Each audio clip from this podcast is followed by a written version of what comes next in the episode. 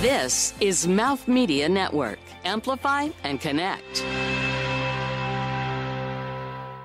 The first thing for most people, I think, would be like, I want a plate of enchiladas suizas with beautiful cheese and cream, and this is what I want, right? So, okay, where do I want to eat that? Who's going to eat that with me? Mm-hmm. Who's going to make it? And then you start thinking about ingredients and practicalities, but you have to really, really go through that imagination and, and an imaginary place. And then you have to find a, a spot on, in reality where that's going to be viable. I'll never think about Mexican food in the same way after spending time with Barbara talking about her restaurants and her career. Barbara Sibley is one of the earliest authorities and advocates for authentic regional Mexican food in America. And she's a collector of traditional, rare, and ancient Mexican recipes. She's also the owner of the wildly popular New York City restaurant, La Palapa, along with an accompanying taqueria. And she's a consultant on another project, the author of a cookbook on Mexican small plates. She's an artist and poet, and an executive chef for one of the most important women's fundraising events in New York. And all of this might have started with her earliest roots in Mexico City when she created her very first recipe at just six years old. Just ahead, you'll hear why opening a restaurant is like a masterclass the wonder of eating in your own zip code, how Barbara might just be the mother of two different kinds of families, and how she and her sister created a prestigious annual poetry conference in Mexico.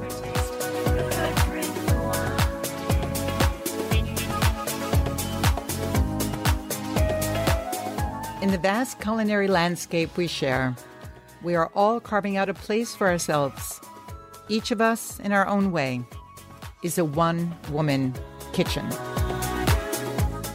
I'm Rozanne Gold, and welcome to my kitchen.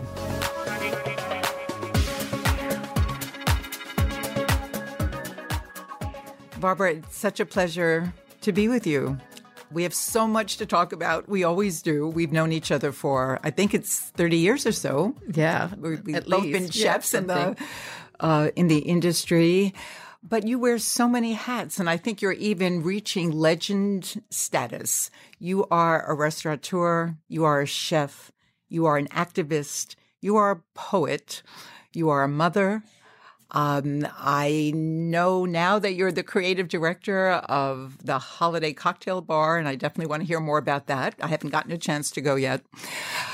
So, you've been around for such a long time. You wear so many hats. How did it all get started? I actually don't know your story. Well, um, I grew up in Mexico. And so that sort of, and you have to sort of understand a little bit about that, what it was like then is that I grew up in a Mexico that was, uh, before NAFTA. Uh, Mex- my father went to Mexico. He's an engineer. Um, he had to because the country, the economy, the economy was so closed. Every he was uh, doing water treatment plants. He needed to train a Mexican team, and it had to be fifty-one percent Mexican owned. And then my parents expected to move back to the states, but they fell in love with Mexico. So I was born in Mexico. But it's taken me really quite some time to realize why I'm so Mexican, even though obviously I don't look Mexican, I don't sound Mexican, Hmm. but really that childhood was so um so different. I it really was Mexican. I mean, when I see my niece and nephew that are in their 30s, they're not. They're not so Mexican. They're international. They're part of that third generation that people talk about. Well, I know? meant to say, um, of the many hats, the fact that you were also really a leader in introducing New York, maybe the country, to authentic regional Mexican food, and that is Right. the cuisine of your Right. of your restaurant. So I definitely want to talk about that. But let's actually go way back then, Barbara, to the very very beginning, to your mother's kitchen. Tell me about. Who Okay. there with you? All What does it look like? What's happening? Well, in this you'd have to almost go even further back, Okay. actually, a little bit. Is that my mother grew up in the Midwest on a farm during the Depression, Mm. a farm that was eight miles from town, uh, where there was not running water. I think she finally told her parents if they, you know, if she still had to come and like pump the water, maybe you know, uh, She wouldn't like come in her anymore. twenties. Yeah, it was something you know. Anyway, I even remember that well. So, um, so Cullen, you know, in terms of cuisine and food, that it really comes from that. Um, there's that's a huge influence. Uh, Mm. the fact that Her she- experience. her experience, and so that whenever we were cooking, there was this uh, connection to really how you make it and how where it comes from Mm. sort of way ahead of sort of farm to table, right? This is sort of what I had. But I also had that in Mexico because Mexico was uh such a such a at such a different place in terms of cuisine Mhm. and so there was i would say in terms of who i am today there's like the so many you know there are the influences really come from my childhood um there's the fact that uh i was a very shy kid super super shy it's hard would be very hard to imagine that today It that is i hard do to so imagine many things that, but but um i was always most happy at any gathering to go to the kitchen and be in the kitchen Mm. so I really grew up, and I'm also a person that can remember the first avocado I tasted and asking the cook in Spanish, ¿Cómo se llama? What's this called? Mm. I must have been th- three. two So or you three. had so, a I mean, I really when you were um, growing up. You- well, in that- Mexico, was you that always had help, but if we were at a friend's house, a lot Mhm. of people had cooks. Um, you know, it's not uncommon. It was just you know, ev The you know, people was. had that, and also even in Mexican cuisine, the even in convent kitchens, they had cooks. So a lot of Mexican cuisine actually comes from that meeting together with other women in a kitchen. Mm. So I think that that's really also why I'm so interested in the convent cooking of Mexico. But there is that thing of like, who do you meet in the kitchen? So when you ask that about like, well, who was in your mother's kitchen or what was your mother's kitchen like? Um, there are a lot of different influences. And then there's the kitchens of my mother and my mother's friends. The other things that Mexico, even though it's an ex- incredibly machista com- country, Yes. it is also a country where women you i grew up with frida kahlo it was not unusual Mm. That what there- what do that- you mean by that? i mean Right. that that my mother was a painter i grew up with other writers painters women who were doctors you just had like really um i could also sort of imagine myself so in terms of being a woman and a leader there was also that my mother was part of starting planned parenthood in mexico way back um, in the day um, so it was a very interesting interesting childhood in that i was around a lot of artists a lot of writers and you and a lot well. of great cooks Yes. um, and, but also being Mexican is relevant because in Mexico there isn't that division. There isn't that like you're a doctor or an artist. There are many doctors who are artists. There are many Mm. poets who are architects. There are many painters who are engineers. It's there isn't that thing that you have, especially in New York, where like, oh, what's your day job? There's no feeling of that. It's sort of there's like a more organic flow in terms of who, who you are and what you can do. It's not it's not so divided. And I think so. I do think that that uh, has really shaped me. It sounds so holistic and so beautiful. Uh, I think it's one of the reasons I really like to travel so much because it, it this feels um, maybe more like what I've experienced in Italy or Spain. Uh, that all of the humanities belong to all of us, and we all get to live them. Right. And cooking is absolutely part of that. Yeah. But you know, you said that uh, Mexico is kind of a machismo um, in uh, society, and yet what I'm really feeling from you is the power of women in in that world, and, Well, and for- your own yeah, mother's Absolutely. And so in, in Mexico, traditionally the heads of the kitchen were the mayoras. Um, although I said it when I opened my one of my restaurants like, you know, 10 or 15 years ago, um, I said, well, as soon as people are really making a lot of money, because even, you know, Mexican food in New York really was really pioneered by women. Yes. And I always said, well, as soon as You're one of as soon as there's a lot of money to be made, we'll start to see that gender gap. And sure enough, uh, it's definitely happened. But no, Mexico is just um, also there's just such a variety of food, and I think that I'm a person that you know I love to eat. I think that also has to really be here. You can't talk about any of this without uh, sort of knowing that because um, I love to eat. I was very homesick being in New York. So opening a Mexican restaurant was was a natural. Well, let's put some days to this because so when you talk about growing up in Mexico, where were you actually? Which city or town were you in, and what decade? Okay. So I so this is the 60s. Uh, I was uh, born in Mexico City. I lived in the South. Uh, if anyone's traveled to Mexico City, so if you've gone to Diego Rivera's studio, I grew up two blocks uh, from there. I knew a family. Uh, the the parents were they were my childhood friends, and the parents were tapestry makers. They were artists. They lived in that studio, which is now a museum. But I also grew up two blocks from the San Angel Inn, which is one of the most beautiful restaurants in Mexico. And I grew up going to Alex Cardini's to have Caesar salad, and he's the son of, I mean, not the son, of, the brother of Cesar Cardini. So there was a lot of food and restaurants as well. Um, so, So this is living this Is history. this living history. So if any, you know, so if you've seen Roma, the the I film Roma, did. it's you're seeing my childhood Wow. in a, in a in a sense. So yeah, so those so then I come I was uh came to New York in the late 70s. Mm-hmm. Um, my sister was at NYU. I had gone to boarding school at an arts boarding school for like 2 years in Michigan. Felt incredible culture shock, really. I imagine. And when I came to New York and everything was in English and in Spanish, I was like, "Oh, this is a city I can live in."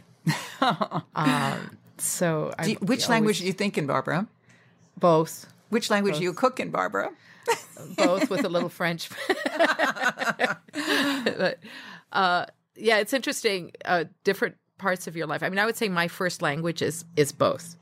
I mean, I'm most comfortable speaking with people who are bilingual and going back and forth because some words are just more delicious in the other language. Ah, nice. I only speak one. You know, I studied French for a little bit, but I often think about how richer my thinking and my life and my cooking and everything would be if I had the ability to uh, speak another language. yeah. Yeah.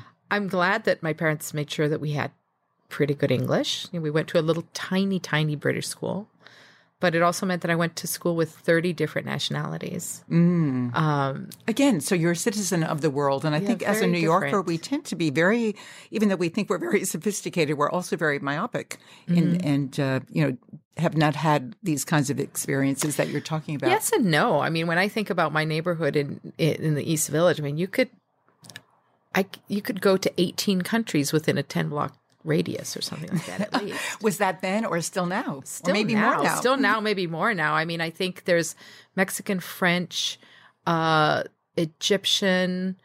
Uh, there's three or four different areas of China. There's Australia. There's Persia. You know, Persian cuisine, so it's Iranian. Uh, That's becoming very popular right now, too. Yeah, Korean. Well, So, I mean, that's yes. just like off the. Never mind Japanese. Like how you know, twenty different iterations of specialized Japanese cuisine all in this, all, in the East yeah, Village. all in the East Village. I don't really without going above 14th Street. Wow. and all delicious, delicious. So tell us about La Palapa and exactly where it is in the East Village and what the restaurant represents, how you created the menu, what are the dishes you can't take off, even though you've been in business for so many years. Well, okay, so um, so I was living in the East Village. Uh, had been working for many years uh, at sort of a Tex-Mex Mexican place and cooking for our for the staff behind the scenes, and then running a gastropub, and also cooking for the staff behind the scenes where we'd cook for ourselves. Uh, and then we started catering in, in Mexican, and then had an idea to had several different business plans, and uh, was walking by this restaurant, and it was out of business, and so uh, my partner uh, Marguerite Malfi, who was uh, my partner back then, who is no longer there, but uh, we decided to open the restaurant, and um, we had several concepts, but really uh, the Mexican was what was the best for that, and really for me then, it was uh, ended up being the concept that was really based on my childhood. So La Palapa is what I was homesick for. And what I felt that I couldn't get in New York.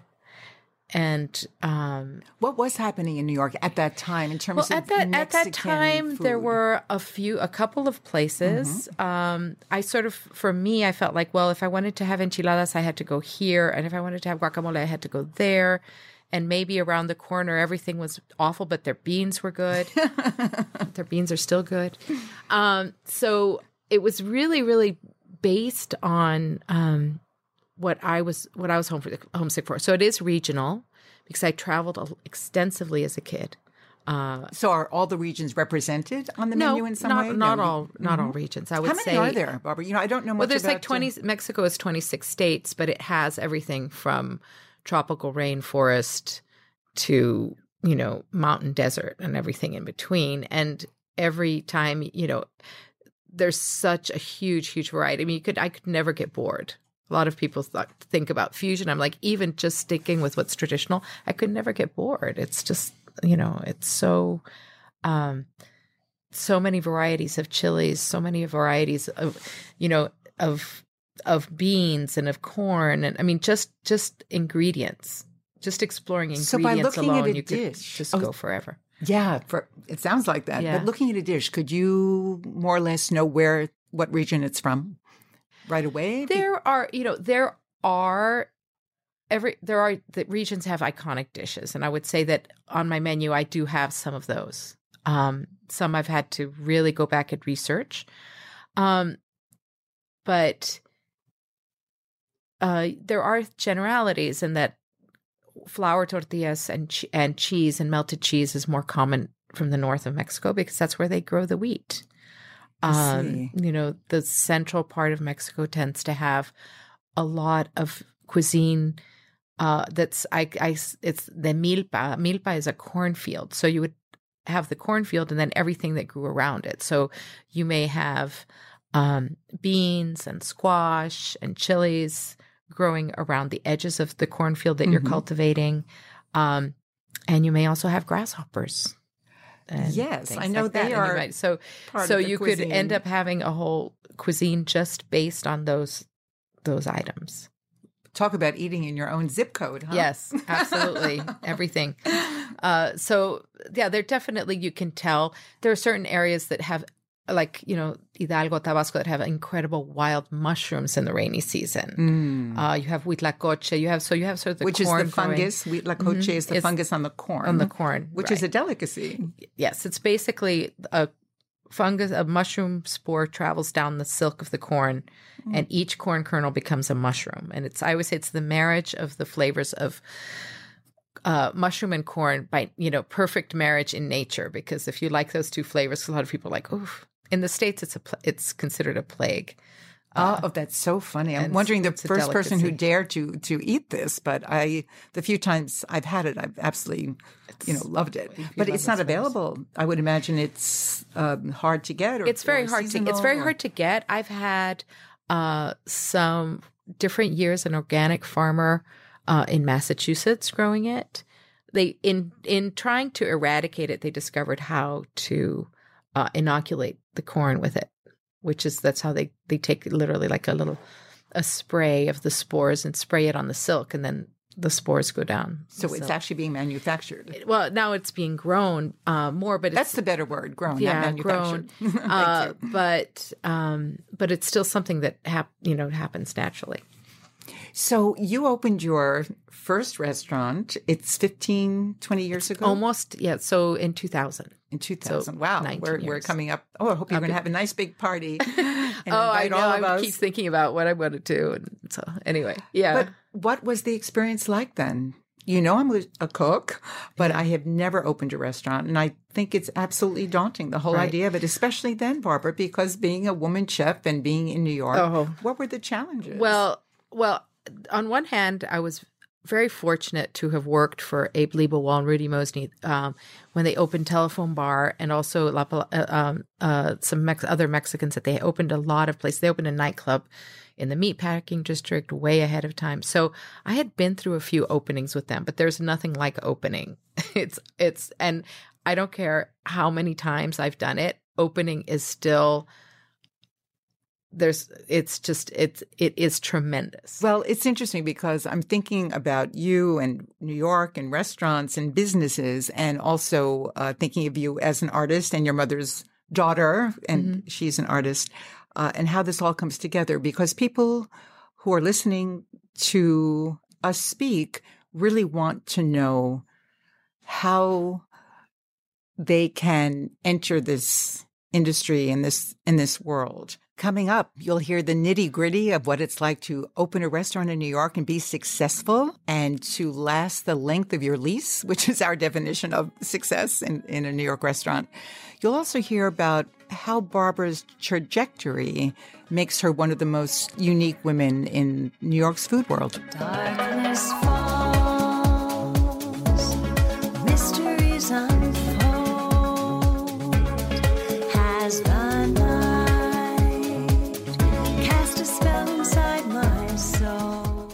Here's a cooking tip to share.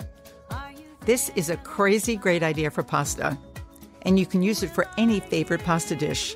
It's a way to add crunch and flavor. Really simply, I take a small bag of pork rinds and crush them. I add an equal amount of grated Parmesan cheese and a little grating of lemon zest. You can also add a touch of garlic if you'd like. This adds so much flavor and crunch to any dish. From my kitchen to yours, give it a try and pass it along.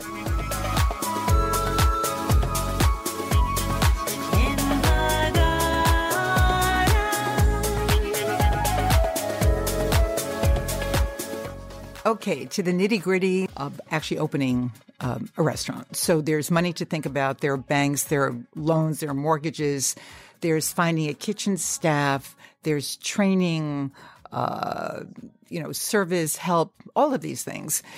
If you can just give us an idea, if you were to have a checklist, maybe of, of what to do. Right. Well, as I said, um, there are, it really depends where you're opening, right? So look, everybody always says location, location, location, but that also means that um, while you're planning and dreaming, and you, that's what you have to start with, right? You have to think about your dream. Now, I will add one small caveat. It's very important to separate your dream, where it is for your where you want to dine, and business. Um, there are wonderful restaurants in my past. I I started out as at working at La Tulipe, which is an amazing restaurant. Was La Tulipe a business model that I felt that I could follow? Not really. Uh, very, you know, I saw I saw what it was to do that on that scale, and so you have to think about your scale. So as you're dreaming, it's really like a push and pull between the creativity because you're, mm. you know, a restaurant is a factory and a home Right. and everything happens in real time. Mm. So nothing, ev- everything, and with perishables. so, um, food costs, so right. right. So you, do, so you know, you, you, it's really a push and pull between the business and the business and art, business and art, business and art. But you have to be creative. So it is important I, that when people come to me and say they want to open a restaurant, I always say like, okay, is this your ideal place that you would like to dine, or is this a business? looking for spaces. So in in outside of New York City, you have your idea, you find a space. It's quite simple. In New York City, every space is so uh different and so unique that what you what works on one corner is not going to work on another corner. Even if it, it's a great concept, it is so quirky um, that you have to have some flexibility. Uh, you ha- can't be just sometimes things look great on the inside, but the block isn't quite right, or there's something right next to you, and this is perfect. And you realize, you know, I always say, New York, how many frozen yogurt stores do we need? Um, so it's like, you know, there's so there's a lot of things to understand about that. We could get even, you know, when you're talking about that sort of real estate part of it, we could get even deeper. But So there's a just in terms of the conception, right? You're so you're thinking about you have to plan, you have to make a business plan. I always tell everyone to write a business plan. So for opening, I'd written several business plans that were bad, terrible business plans. uh, I had, you know, I actually had one investor finally say, like, come back to me when. Come back to me. You're asking how I got the money. Come back to me when you have something real, right? And this was What was off about it? Was the uh, no, just the numbers was didn't work? empty. It just not even the numbers. I think it just was kind of empty. Um, Mm. you and then so then when you're looking, it just didn't have enough, you know, Stick substance to it. it was, you know, it was your first, the first business plan. There, really doesn't exist, for example, software to write a really good restaurant business plan. Interesting. So there's an opportunity for someone out so- there. Yeah, but I've thought about it, but it's part of the reason. Maybe now, you know, with apps and things like this, but it's so complex. I really, the first thing for most people, I think would be like, I want a plate of enchiladas suizas with beautiful cheese and cream, and this is what I want, right? So, okay, where do I want to eat that? Who's going to eat that with me? Mm. Who's going to make it? And then you start thinking about ingredients and practicalities, but you have to really, really go through that imagination and and an imaginary place. And then you have to find a, a spot on in reality where that's going to be viable. And and, then- not just be nice otherwise stay home and cook and have fabulous dinner parties. And but uh, there is a difference and it is hard work. You have to really love to troubleshoot because there are different so you're never it's never boring Every day is so Every day different. is different. Every day is, you know, another challenge. Every day is, uh, you know, is a mix of the sublime and the and maybe the and ridiculous. the the ridiculous and Did you have partners in um, in the more metaphoric sense to help you realize, actualize your dreams? So that well, for, it was really in terms of in terms of my marriage. It was just you know I am very fortunate to have a husband who worked in the restaurant business and customer service for many years. perfect. So he understands and respects what I do. So he knows, and he's also one of those amazing people that it, the the more success I have, the more happy he is. Mm. You know, which is not always the case with couples. You know, sometimes That's- there can be sort of jealousies and things. Yes, Um, that's always so if, yeah. So if I'm like, love. oh, I'm going to go talk to Rozanne, he'd be like, great. so, um, so so supportive and also practical. I say he also comes into the restaurant and he's great eyes and ears. He's like, oh, the music, oh, the lights, um, but very important because if you get uh, it's 24 7 when you own a small business, any small business, but a restaurant in particular.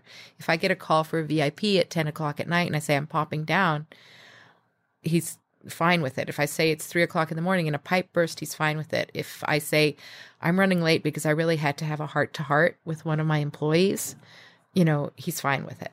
So you were Uh, the, you're he the mother of two families, aren't you? I know you Oh, have yes, several absolutely, children, Absolutely. and uh, and then you have all the children in your many businesses. But Barbara, I just want to be clear: what are how many do you have? You're working on lots of different things. So you have La Palapa, which is t- tell me Yeah, the so, address. so La It's- Palapa is at uh, 75 St. Mark's Place. Yes. Uh, it's in a great space. There in the building that W.H. Auden lived for 30 years, Oh. and Trotsky had his printing press, his first exile there. Well, there's a connection with Frida Kahlo, right? Uh, So there's a total yeah connection with Frida Kahlo and Mexico and great ghosts, and so we have a great Dia de los Muertos. Um, what is that, Barbara? Day of the Dead. Uh, Oh, yes, of course. The Day of the Dead festival. So we, we always have a lot of offerings and have you know great uh, poet and writer uh, themed drinks and food sometimes um different years and then but um so it's in the heart of the east village it's on a residential part of st mark's uh and I think it's a must it's for anyone coming to New York to, neighborhood to go it's there. a great neighborhood it's wonderful um i'm really lucky to be there i love the east village uh in terms of my life the the people in the neighborhood are amazing. It really is like a village. It's it's wonderful. It's a it's it's very much a community. And having a restaurant, you're on the ground floor of that community. You know, you have a responsibility. You're right there. Um, and you're so- open for lunch and dinner. open for lunch and dinner, brunch on the weekend, seven days, closed just maybe Thanksgiving and Christmas Day or possibly Christmas Eve, depending on how tired everybody is. Usually we're open, but this sometimes if the if the staff needs a rest. Is most of your kitchen staff there from the very beginning? A or lot, a lot, a and lot that says are. so much, Barbara. A lot are. Your A lot um, are. And know, I'm way you run just incredibly, I don't say this lightly, but it is an incredible blessing to have them all. They are amazing. I have incredible people working for me. I, it is one of my biggest perks, I have to say, that I'm able to choose who I work with. I mean, that's really such an amazing thing. You get all day in and day out, I get to choose to be with amazing people, you know, And you learn from each they're other wonderful, all the time. always. Yeah. So, what are the few dishes you can't take off the menu? And I happen to know that you are also very knowledgeable about drinks and have really introduced us to uh, tequila based drinks and agave uh, people like an arrachera. One of the things I can't take off is an arrachera, just a skirt steak. There was that word arrachera. Nobody. It's a very Mexico City word. It's very like you know the cut, the actual cut in Mex in, in Mexico and in Spanish. And now you'll see it on a lot of things. You'll see duck with mole. I'm you know, nobody did. There's a, a few things that are very central to New York City Mexican cuisine That was I- yours. that were mine. Okay, so I it's really very curious. It's I- very funny to go somewhere and, and just feel like, you know, what you have, what I've done. And there are other chefs that have done that as well. There's just part, have become just part of the vocab, of the culinary vocab of the city. Uh, it's, that it's really interesting. exciting. So duck with mole would Yeah. be one. Duck with mole. The skirt steak and how was that prepared? Well, it's a tequila marinated arrachera Mm. skirt steak with uh, um, grilled spring onions and like a beans, you know, sort of charro beans, which are like bacon and jalapenos and cilantro beans. Uh, it was, uh, you know, a, a really favorite dish of mine. And uh, you see, just even just seeing how things are described. You know, it's part of everybody breathing this, you know, breathing the same air, but it's very curious. One of the things like in masa masa is like pasta or tortillas are like pasta right? It just the shape you name something based on the shape. So just like a fusilli is the same as a linguine like a tlacoyo a quesadilla a tortilla a chalupa They're all different They're all the based s- on shape. they're all just named by the shape Ah, I I no miss, idea. I use the word chalupa, but I used a different shape. But in New York City, anytime I see a chalupa, it's always the shape that I put the name that incorrect. you. This no, is incorrect. Your, Not not quite correctly because it was. I just made a different shape and called it a chalupa. Usually, it's like a long, thin boat. I did a little round boat, and now everywhere in New York, they're all round. So it's, it's just sort of silly stuff like that. It's a silly, that it's not, it, and it's not. But it's but it's. I'm fascinated because I am also. I am. I don't.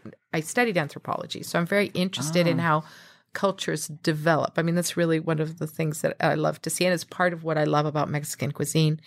Uh, you know, they just Mexicans always had a, a knack for take you know finding the delicious. So when tamarinds arrived in Mexico from India or uh, mangoes, you know, you associate Mm. different things with Mexican cuisine, but they were like, "Yeah, we'll take that, thank you." or cheese, you know, or flour tortillas making, or crepes. When the French came, what's a crepe but another tortilla? tortilla. Absolutely. So you have a lot of crepes in Mexican cuisine. Well, you know, you're a poet, as we discussed, and you run this wonderful San Miguel Poetry Festival in San Miguel, Mexico. I had the pleasure of going uh, last January, and I will never forget the experience. But I'm interested, as you know, in the connection between poets and chefs and how they use language. And uh, I'm even hearing that now about your naming the chalupa one thing, and now it's sort of become something else, and everyone's been I was going to say stealing it, but I'll say borrowing it, or in the poetry world, to um, use someone else's words or ideas is actually flattering, as long as you say after the poet's Right, name. So all of these other chefs should be saying after Barbara Sibley for these dishes. That would be fun. I do. I I have done that on my menus. Well, that's Um, very respectful. Uh, I you know I think that it's I think that the provenance as uh, to me the provenance is fascinating. It is fascinating. And it used to be very, very important and not so much anymore because of the internet and people just Right. kind of borrowing and not even understanding that ideas do come from someplace. And very often they are Absolutely. totally original work. Absolutely. And um, and also, you know, just when you're talking about that or copyright, you know, there's really not much you can do. No. You know, and- once and you cook it, someone only needs to change one chili or change one ingredient. That's right. So there's no, there isn't. A, it's actually harder in restaurants than it is in uh, in writing. That's co- right. In terms of copywriting, you've really nothing you can do. You just enjoy it. Now, for me, it's a challenge. I just feel like, well, great. I'm flattered, and I just keep creating. But there are things that I can't change. Like you're just going back to that. There's this, the dishes like the enchiladas, the moles, the um uh there are you know certain dishes that it's hard. We really have a lot of untouchables, and partly because I love this word. yeah, Untouchables. Yeah, can't be touched. they have to stay there. And partly because really we've been there for so long and people come back. And I think it's very important that people know that they come back to where why they came back. You know, if someone comes to me and says and they're having dinner and they're like, "What should I have?" I I was really craving your enchiladas verdes, and Enchiladas verdes? verdes, so Verdes, green sauce, green you know, sauce. in a green sauce. Very simple, delicious. And they say, "Oh, well, chef, you know, what should I have?" I was like, "What brought you here?" That's really what I asked Oh, first This is wonderful. because that's what why they're there. And I'm like, if that's what brought you here, that's what you should have. yes, you know- something they read about. Or yeah, because sometimes people think, oh, it's the owner, it's the chef. I should, oh, they should give, you know, I say, I'm happy to curate a meal for you. But Mm. if that's what brought you here, you know, have, you know, have that. And of course, they are all my, the, not only do I have my own, you know, flesh and blood children and my restaurant children, but all of the dishes are also my children and my, the recipes are also my children. And then maybe you know, your so it's- returning it's- customers become they as are well. too. Yeah, that too. oh, do you have a big family? And you It's all fun. It's handle all it so well. It's all good. Um, so you have La Palapa, you have the Holiday Cocktail Lounge. What is that? And I just read somewhere that that was voted like the best bar in New York. Well, so the Holiday Cocktail Lounge has the 50th liquor license after Prohibition. So That's it's remarkable. been there. It was definitely a speakeasy. There are, uh, so just to give a little background, uh, I had lived above, it's next door to La Palapa. I had gone there when I was in my, you know, in the crazy young days. Um, it had been owned by a Ukrainian family for like 45 years. The father passed, the sons sold the building. I lived in the building. I met the new owner. I said, if you need any help, let me know. he called me up. He's this great guy, uh, Rob Ehrlich. He's an incredible innovator, uh, you know, amazingly creative uh, snack maker at this right now in his life. Uh, he makes vegan Robs. It's a great snack. Um, but so he said, he said, I'm going to own a building and a bar in three days. Will you help me? And it was the mo- it's been a wonderful, wonderful, wonderful experience because because of his commitment to saving the bar, we were able to save the bar, even though basically it had to be gutted because there were no beams, like the sisters of the Mm. sisters. I mean, it was a 150 year old building. It had been quite neglected. Uh, some crazy things of neglect in terms of the building. And so he, uh, you know, he thought he had a turnkey. And I said, sure, I'll help you, you know, for a short time, whatever, if you, because being in the neighborhood and if you need help. And it turned into like a four year renovation project. There are a lot of challenges because a bar, you know, just a bar late nights. I was like, oh my gosh, here I go again.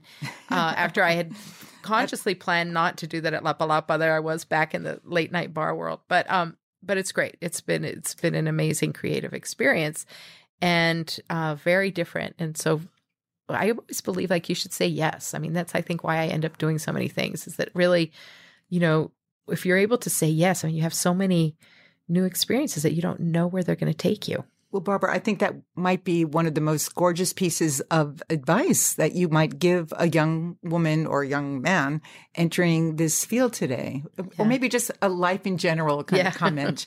and and to encapsulate it, it really is just say yes. Right. Take advantage of Yeah. every opportunity that comes your way. Yeah. What I hear a little bit differently from you, though, is that you have also created so many opportunities for Yeah. yourself and also for others. So, just to um, kind of summarize for a second before we move on, but your project. So, you have the restaurant, you are a creative director or consultant to the Holiday Cocktail Lounge, and you're also an author. And uh, this is something else that you, I, am not sure I realized you were such a, a visionary and innovator, but your uh, book, and please pronounce it for me, Anti, Antojitos. Antojitos. Yeah. Uh, so these are Mexican small plates. And I believe you were the first one to also write a book about that. Right. Yeah. So, um, I, I mean, I just, there's, you know, I like to talk about the bilingual uh, life, but the word antojo means craving, but it's even, it's like a, it's a word that's even better than craving. It just means like, it can be like, you know, uh, a, it sort of has a nostalgia, uh, you know, uh, so I know like Diana Kennedy calls them little whims because that's what they tend to be sort of small plates. But to me, I, you know, I rarely take issue with what anything Diana says because she's so, so thorough. But to me, a whim sort of describes the size of it, but it doesn't describe the craving, the the, the desire to have to have a need fulfilled. So an antojito can be like a little nibble, or you can just have so many nibbles that you've had a wonderful meal. So um so that's what antojitos is all about. A lot of my menu is antojitos. Um People love that. and it's still and and so it's uh was really fun. It's been really fun to write the cookbook and to teach the cookbook which is something totally new. I didn't you know a lot of uh why people get in the restaurant business is you like to share right? People love to share. There it's inc- and sharing the difference between working in a restaurant and sharing your own creation is wonderful. Uh, it's really a different experience. But the cookbook was just another way to share. And it's and it's been really wonderful.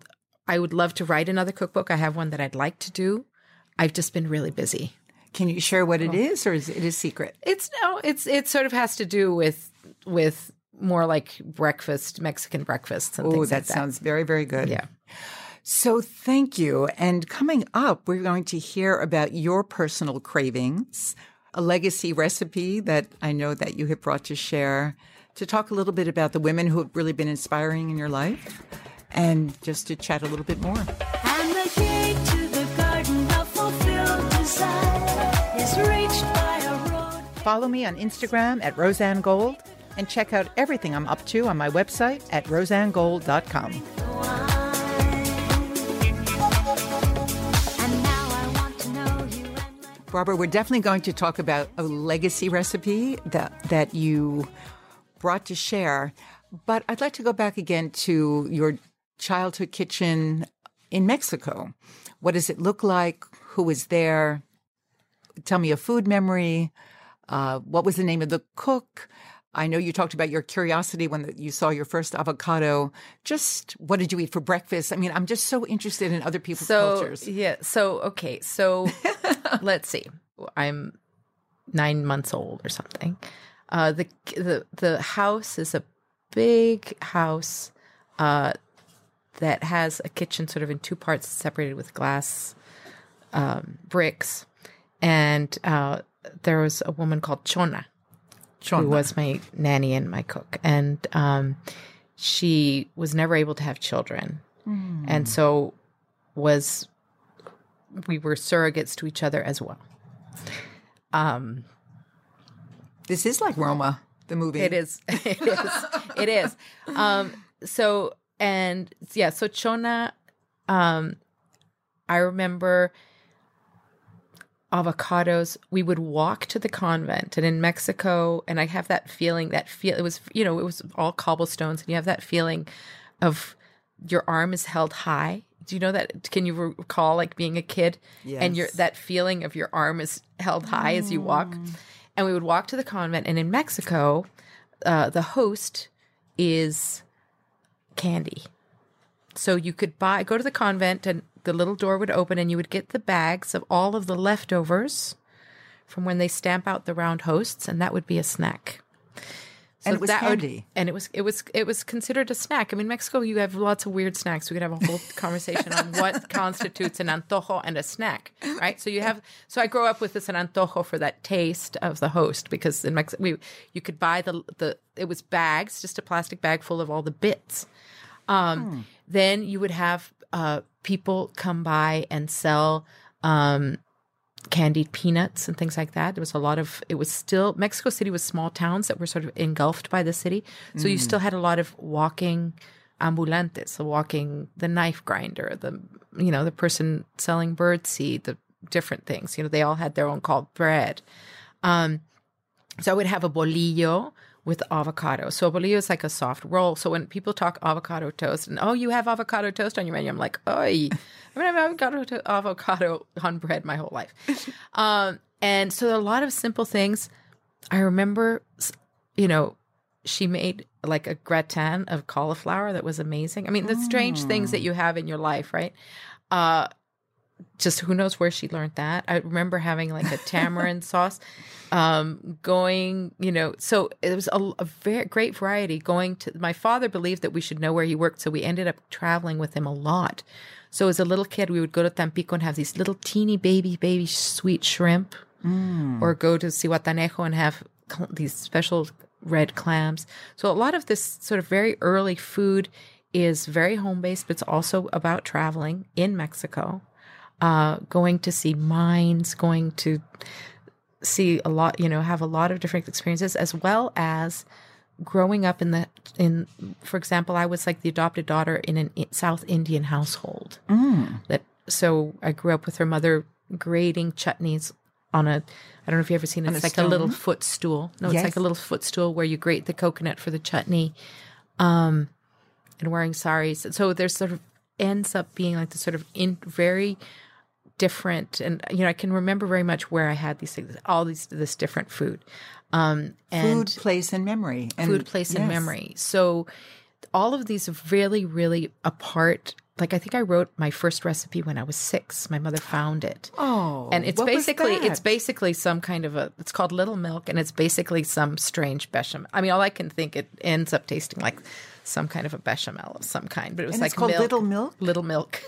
Barbara, I think this is the name of your cookbook coming up. That's a great idea. wonderful. That's a great idea. Um, I also remember Oh, I loving food so much that I dropped like a two quart jar of raspberry jam right on my toe when I was about four. Broke Were my you sneaking it? I think I I think so actually without a doubt. Whoops. I was like I want the jam and it fell on my foot, broke my toe. So yeah, so know, and we had an avocado tree in our yard and a grapefruit tree and um there were so there was a lot of, you know, and then dr- sun drying chilies. We would sun dry chilies on the roof and there was a you know. So just a lot of so that sort of gives you a sense of where the, the sensory part of why I love to do this comes from. It is really making fun. me swoon just to hear these beautiful stories. Yeah. So, in your remarkable career as a restaurateur, a chef, a mother, a poet, an artist, an activist, you are also a philanthropist, and you've made such a commitment to being part of charities and women's organizations and really giving back and paying back an industry that I guess has been really uh, meaningful for you. I have had the pleasure of coming to an event that you are in charge of, and it's remarkable. And it's called Share, and it's for women who have uh, suffered with cancer. But your production is so amazing, and you have many important women chefs come to work with you.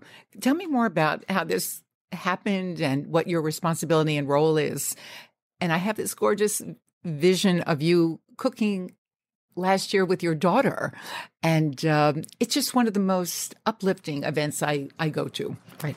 So Share is an organization uh, that supports women with cancer. It's all volunteers. It's I think over forty thousand women now are served. Uh, I have been so I didn't start it, but um, I've been doing it for about ten or twelve years, and I'm thrilled and honored to be the executive chef last year and this year. And their uh, main fundraiser is this amazing dinner cooked all by women chefs. So it's 20, 30 women chefs, mixologists, everything in between. And um, it's delicious, first of all, always very important. And try, you know, raise between, you know, half a million, three quarters million dollars that is essential to this organization. So But 20 to 30 women chefs in New Yeah. York come out to cook this food, and, and there are a thousand people there. Right. It's a great. so the generosity of spirit, of work, of just pure food cost, Is- it's extravagant. It's extravagant, and it's and it's wonderful, and it's really really a great community. It's uh, you know really, as I said, it's you know it's a great organization to support, and it's a great way to do it. It's it's so who's it's on your fun. list this year? And what's the mandate? Hey, will you come and cook for a thousand people? And Basically, well, I, I we don't have the final list yet. It's in, it's uh, not till uh, September. So, but we will. It'll be coming out soon, and we'll let you know. But you know, usually, uh, a lot. And then the thing that's fun is that uh, every chef has a celebrity uh, sous chef. oh, that's right. So it's been fun to have. I've had you know Sara Moulton and Lourdes Castro and uh, uh, Ruby Dee was there one year before she passed. I mean, really wonderful, wonderful, wonderful group of people. Yeah, it's really women Uh, helping women. Women helping It's women. fantastic. And um, it's a great organization. Anyone who uh, is a cancer survivor who has breast or ovarian cancer, uh, it's uh, Share for Cancer Support, um, as opposed to Share Our Strength, which is the food um, justice organization. And um, it's in many languages, and they also offer support to caregivers, which I think is very important Very to remember that the caregivers also need care Absolutely. um, because to be able to do the work that they do. So it's it's a fantastic organization. Um, but also, I've, I've also been uh, involved with the New York Women's Culinary Alliance and Les Dames d'Escoffier, which so the Culinary Alliance uh, is a very vibrant networking organization here in the tri-state area. Les Dames d'Escoffier is an international uh, organization that uh, supports uh, young women entering uh, the food world through scholarships. exactly. It's wonderful mentorship and scholarships. And it's been really an honor. And I think it's interesting that even though we think in this day and age, do we really need these organizations? We definitely do. We definitely do. The the we need the community and we need the support. And I think that um, they they really serve an important role, uh, just in terms of helping people once again in this industry find a way to make their their dreams reality. I think for one another and for young young people coming into the business. Uh, this this particular event uh, under your guidance really goes above and beyond. So, what? Tell me about a legacy recipe. Well, I always say like you just never know when I deciding and partly it does come from being so busy. I was trying to choose. I brought like four different things and I was like, why do I want to choose this recipe? And in this conversation I've discovered why because the unconscious mind. Um, so I'm choosing it, what I've brought to share with you is um, a braised uh, lamb barbacoa. It was a dish of my mother's. So this dish, uh, she would use lamb shoulder. I like to use shanks. Um, and it's a very simple dish. You take a chile ancho. In Mexico, barbecue is usually it's a pit braise, really the barbacoa, and you get maguey leaves and you wrap them like you would, and you make little packages out of either maguey the the part uh, the sort of the skin of the maguey leaf, and you wrap it all up and make little packages, and it you braise it and it's wrapped in a package and it makes a great broth and delicious. So anyway, so this is it's just it's garlic, chiles anchos. You use avocado leaves. Are they easy other to find? Uh, yeah, online now. Oh, the beauty of online, okay. but um, it's uh, they have sort of a anise flavor, which is a whole. We could have a great conversation about anise flavors in Mexican cuisine, and just salt and pepper. Very simple. And you basically what I did was I make a puree of the chilies, and then use some of the chilies uh, soaked to wrap around the shanks or around the meat the way you would maguey leaves. But how it all comes together Yes. is she got this recipe from friends of hers that were which also tells you how sort of where people came together the 60s in mexico was so interesting were there because of mccarthyism they were american communists and so this is my circles back to trotsky and La Palapa via 1960s mexico and refugees from McCarthyism, artist communities in Mexico comes all the way back to you in New York. And here I am with this recipe, which is simple and delicious and amazing. That's such a wonderful. So there you go. That's why I chose it. I didn't even know myself.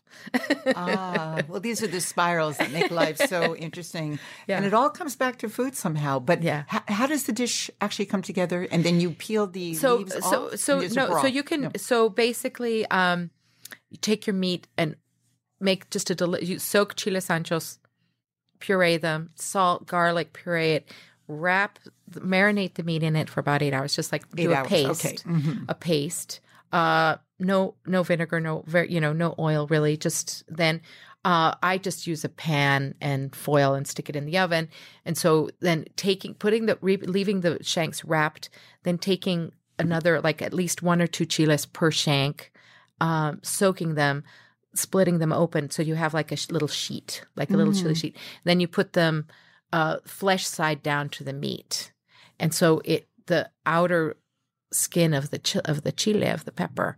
Um, Almost becomes a little package like a for little the package. Oh, how beautiful! around each shank, and then just a little bit of water in the bottom, Mm. and of course salt and pepper. You know, maybe a little. Um, I don't really use much dark black pepper, but a little bit of black pepper and salt, and um, Any oil at all? no, just a little enough- bit of oil just Mm-hmm. in the bottom of the pan, like you know, three tablespoons for twenty anchos. I mean, very little oil. Um, it's mainly just the chili puree, and then it infuses the lamb. And I love to use the shanks because all those different areas of fat and surfaces make it really Very delicious. Like I say, yeah, my mother liked to use shoulder, but also in Mexico in those days, you know, lamb was mutton, really. You know, Uh-huh. it's not so tender so the shoulder was better used. Um, and then I usually just do a layer of foil over and then the lid. So it's just like a very tight, you know, Dutch oven type braise where you know you're just doing. I mean, Mexico, you would do a dig a pit in the ground and do a pit barbecue and line it with leaves and do this do this whole thing. Uh, the, And the what are you serving that with? delicious. And what are we drinking? Oh well, definitely having a little tequila for sure. Um, to- And why I not love it- agave, Barbara? I really don't know much about that culture of tequila and agave. Mm-hmm. Can you just? Is there a short? Well, agave just- is not a cactus; it's a succulent, and uh, different. There are many that are fermented. They were for uh, the juice of the agave was fermented by the pre-Hispanic Mexicans as a like a agave beer, pulque, which was a ceremonial drink, and then the Spaniards brought distillation. Uh, so it's once again, it's one of those delicious things of Mexico that has done a mestizaje, a melding of cultures uh, to make something delicious. They're always very good at finding the delicious. um, and so it's very clean. It still tastes like the agave, and it, it really makes you, I do feel like it makes you feel different. And then you could get into mezcal and tequila, but they're all based on the succulent, different kinds of agaves. Um, I see. and uh, you know they're a very clean distilled spirit. Anyway, with a lot with a good guacamole and tortillas. What And- more could you want? Perfect. Perfect. And you'll be able to share that recipe with me. Yes. Mhm. In order to share it with everyone, that's so wonderful. Very simple, so amazingly delicious, and it really, when just thinking about it, makes me feel homesick. Mm. So it's uh, it's it'll be a pleasure. And as I say, you could, and it's also it's great to do it on chicken if lamb's not. You know, you can use the same It's paste preparation and you can use preparation many you can use things. On on anything that you want to. I think like chicken thighs. It's great. Chicken thighs. So thank you for that perfect segue about feeling homesick. Tell me what one woman kitchen means to you. I think to me, it's that we have our own destiny. Mm. If you see kitchen as your home or kitchen as where you work, you know, we have control over that. Hmm. We have an ability to grow that and to make it, make that kitchen be a place of of of wholeness. Mm. How beautiful. As you know, I teach a class called The Language of Food at the New School. And you came one day t- to teach. I didn't share this with you, but of all of my guests, you were so much a favorite because of your great knowledge, your scholarship, your curiosity, putting the pieces together for all of them about attaching language and food and discovery and place and memory for them. And they'll never forget it. Oh, And I it, was a- it was an honor to teach them. It was on the mm-hmm. contrary, they were fantastic. Thank you. They were wonderful. And I won't forget this conversation either. Thank you so much, Barbara. Thanks. Great to talk. I'll never think about Mexican food in the same way after spending time with Barbara talking about her restaurants and her career. This is Rozanne Gold, and thank you for joining Barbara and me in my kitchen. One Woman Kitchen is produced by Mouth Media Network, copyright 2019. Follow me on Instagram at Rozanne Gold and check out everything I'm up to on my website at rozannegold.com. Thank you for listening.